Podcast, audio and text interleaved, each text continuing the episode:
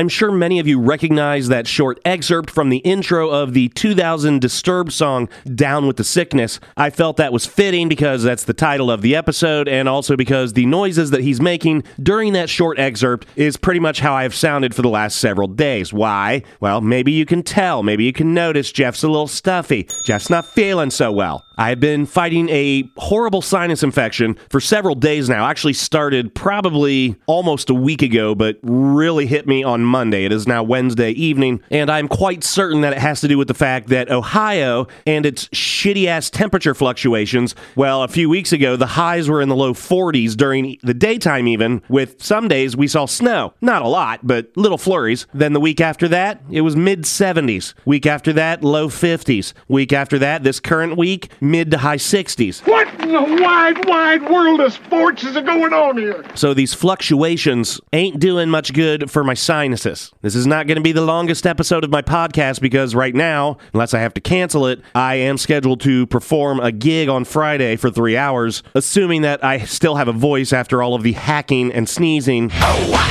that I have been doing and will probably continue to do up until the show on Friday. But don't worry, we're going to get into great detail about my snottiness, my sinuses, and my overall feeling of shit. Yay! But first, a couple things I want to discuss. So, while I have been relatively laid up for the last several days doing almost nothing and sleeping very long stretches, I've been watching a little bit more of the boob tube than I normally would. And last night I started watching a documentary on Netflix called Aftershock, which is about the 2015 earthquake in Nepal. And to be quite honest with you, I don't remember ever hearing anything about this. It's a three part documentary, and I've made it through the first two parts, and then finally I had to go to bed last night because I was exhausted and sick. But my point being is this was a pretty horrific earthquake that had pretty tragic consequences. And it's just so odd how, especially for like natural disasters like this, we as human beings don't necessarily know or care that much about shit that happens if it's not happening directly to us, compared to, say, some of the man made disasters in recent history like 9 11 or right now the Ukraine invasion from Russia. So let's look at the comparison of deaths and injuries of the Nepal earthquake and the over 300 aftershocks that happened 9 11 and Ukraine invasion. And you tell me what you feel in the end you should have probably had a better knowledge about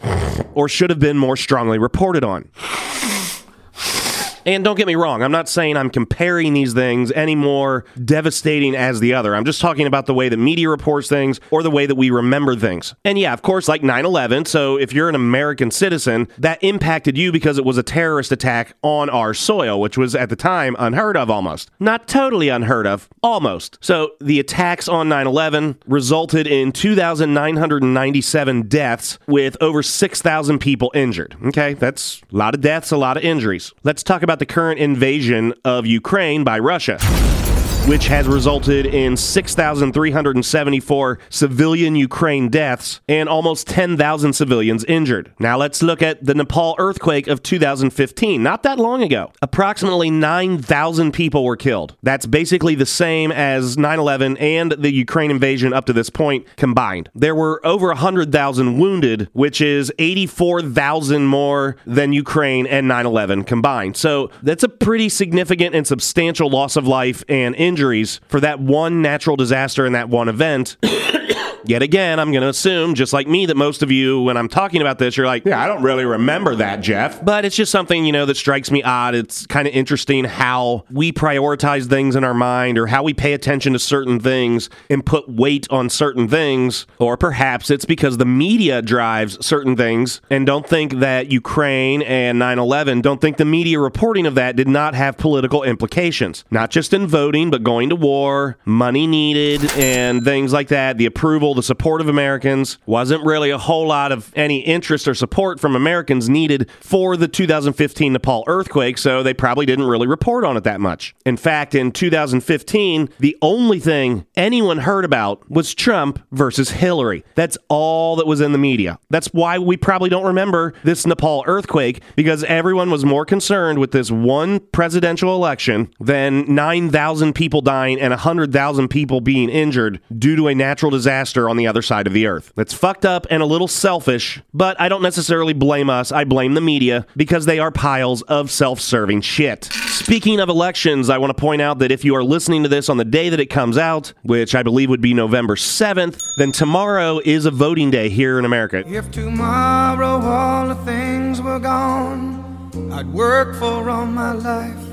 It is a midterm election, so halfway between presidential election cycles, but still a lot of opportunities to change the shift of power in Congress, which would be Senate and the House of Representatives. And honestly, that's where all of the power lies. Anyone who thinks that the president or the vice president carry that much power, totally wrong. So the fact that we were all so obsessed with Hillary versus Trump, it really didn't matter that much. What really matters is who is in the Senate and who is in the House, who is running our Congress. They are the ones that make the decisions, they are the ones that pass the laws, they are the ones that present the ideas and present the laws.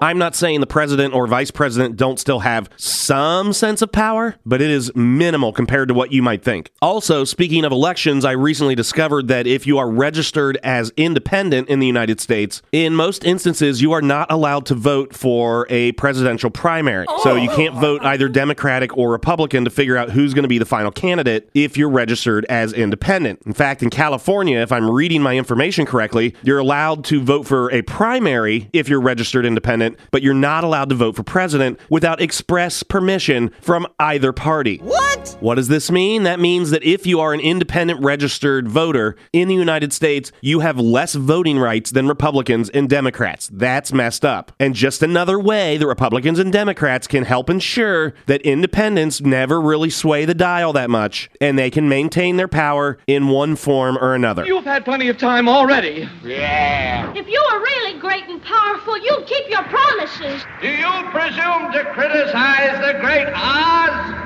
You ungrateful creatures! I've been registered Republican ever since I registered to vote decades ago because I was raised in a conservative Republican household. Doesn't mean I've always voted Republican. I vote with the What? I vote the way that I think is the best decision or the best person or the best bill or issue. If you've got an issue, here's a tissue. I would like to switch my registration to be independent, but now I'm on the fence. Do I want to do that and lose some of my voting power? It is quite the conundrum. But they put a 30 day restriction on switching parties, so it's not like I could switch parties before the midterm anyway, because if I tried to, I wouldn't be eligible to vote, I don't think, because I would be in some floater status, because I would be switching less than 30 days prior to the midterm election, in which I do plan on voting. All right, before getting into horrible detail about my current sickness, I want to remind everybody that the next two episodes are going to be best of episodes of basically the last 47 ish episodes, which will lead up to my 100th special episode three weeks from now. As always, don't forget you can go follow me on Twitter, TikTok, Instagram, or Facebook at Jeff Becomes Jeff. All right, so back to my sickness.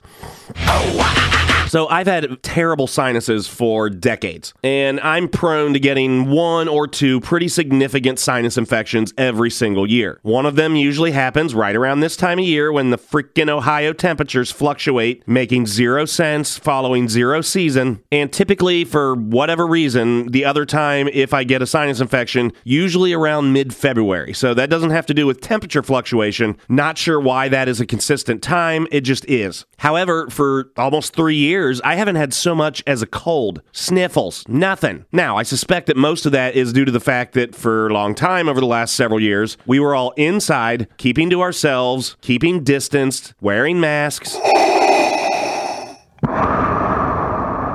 So the likelihood to just catch basic bacterial or viral infections, whether minor or major, were incredibly limited. In fact, I was actually relatively surprised that in my first eight months working at the school, that I didn't catch so much as a sniffle or cold being around kids between the ages of four and 17. Of course, then I take six weeks off from the school, I return, and within one week, I got sick. Those little mongrels. Actually, I don't blame the kids. It's probably bacterial. It's just that time of year for me. But the last time that I got sick would have been in late February of 2020. Sound like a familiar time? Oh. I had just gotten off a cruise.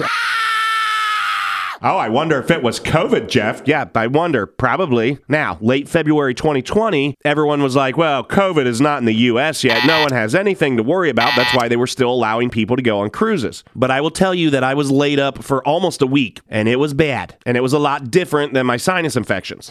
Of course, back then, because no one really expected that COVID was in America, Where at least I know I'm free. There were no tests, there was no treatments, there was nothing COVID related. So I just had to literally sweat it out.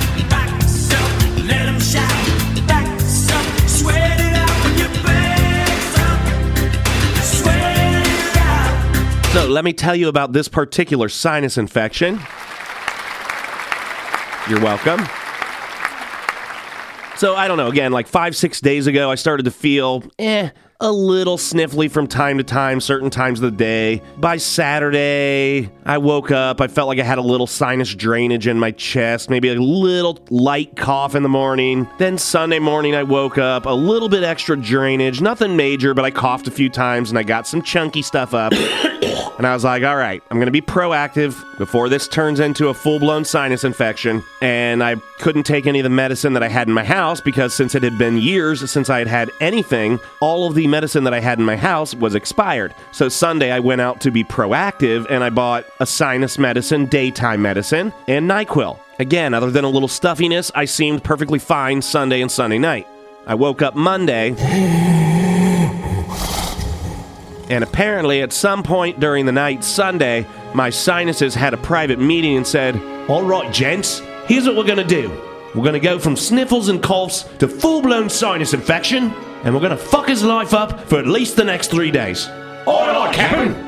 And luckily, the school was very limited on Monday, so I only had two hours worth of lessons because that was trick or treat. So we basically closed the school early. By the time I was done with my last lesson, I was starting to feel chills, like shivery chills. And I'm like, I just got to get home. Went home. By the time I went to bed Monday night, my temperature was just over 103. So pretty high. I was already guessing that there's a good chance I'm not going to school tomorrow because I know what the CDC guidelines are. You should not report to work, especially if you're working around children, if you haven't been free of a fever for at least 24 hours. And at this point, because it was Monday night and I needed to be at the school at 4 o'clock the next afternoon, there was no way in hell I was going to pass that 24 hour test. But I'm like, who knows? Maybe I'll have a total just breaking fevers left and right in the night, and I'll wake up just, this is my miserable day, and I'm going to wake up feeling better. My sleep that night was awful, so let's start out with the fact that before I went to bed, I took a shot of NyQuil just to help me get through the night with as minimal stuffiness and coughing as possible. And as I'm setting my phone on the charger next to my bed, I had a couple coughs. Nothing major, just like a. but it was kind of a powerful cough. And the second of the two coughs started to create this feeling of, I'm going to throw up. And I'm inching my way towards my bathroom, thinking, all right, this isn't going to turn out well, but I'm trying to. I stop. I'm like, I'm not going to go in the bathroom. I'm going to force myself to push this back down because I just took NyQuil. If I throw it up, I'm just. Uh, it, there's no way it's in my system yet. But 30 seconds later, I had to run into the bathroom, spent the next several minutes just throwing up NyQuil or basically dry heaving because I'd barely eaten that day. But my sleep Monday night was awful. I mean, chills like you wouldn't believe, skin sensitivity, heat like you wouldn't believe under the covers, despite the chills, needing to blow my nose or cough and spit into a cup. Oh, I have no idea how often that happened, but it sure felt like it was like maybe every 10 to 15 minutes. So, not a restful sleep. Finally, earlier the next day, on Tuesday, I sent a message to the owner of the school and said, Yeah, I'm not going to be there today. After sending that message, I put the phone back down, went back to sleep. In the end, I ended up sleeping almost 18 hours straight. Did almost nothing yesterday and was starting to feel a little better. My, my fever was gone at that point, or at least it was down into the low 99s, which CDC guidelines say as long as it's under 100 for more than 24 hours, you're safe to return to work, which that put me in a position where I was okay to return to work today.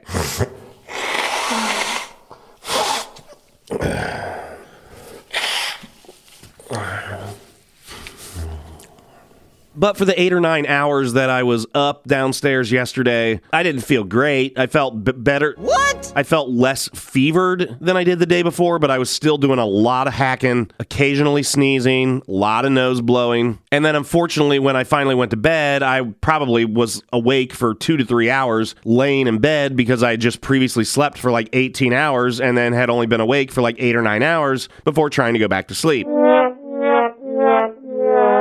Now, I do feel better today than I did yesterday, but if I had woken up Monday after a relatively normal Sunday,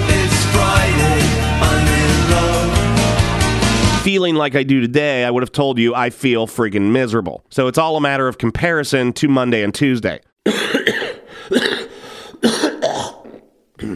What the fuck was that? Also, I will tell you that I hate fever dreams. I I've been having fever dreams since I was a kid whenever I'm sick. My fever dreams are they're not nightmares, they're just hard to explain, but they're monotonous. They're they don't really ever seem to make any kind of sense, but I'm stuck in this cycle.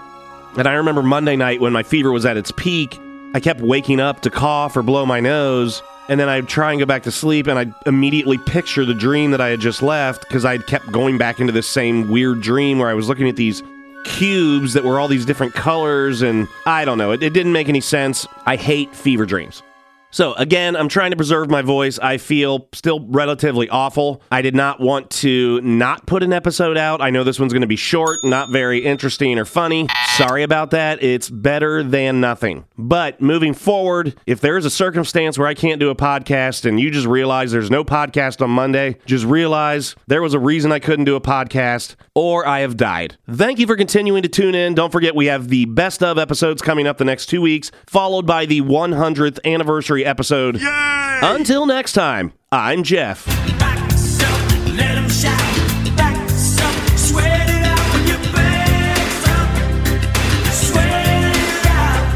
And I'm Jeff. Good night.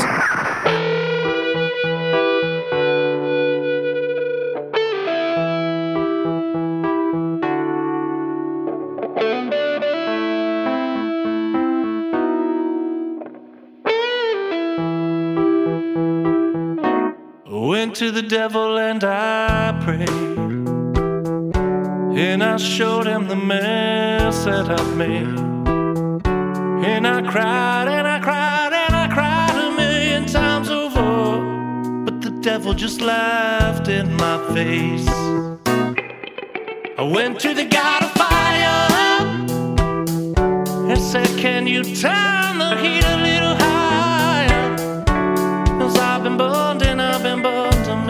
times over. But he just covered me with water. So I went to the Lord of the Sea. Said, Won't you come wash over me? Cause the roads and the words have been winding a million times over. But she receded from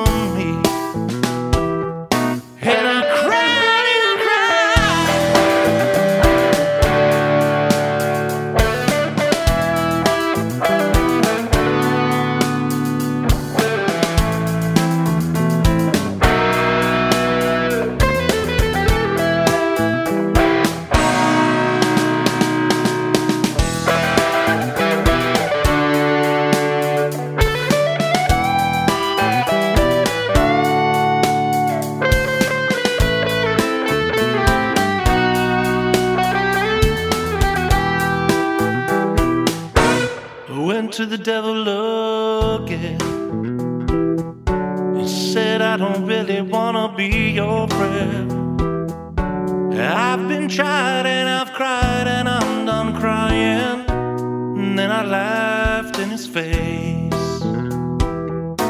And then I saw the God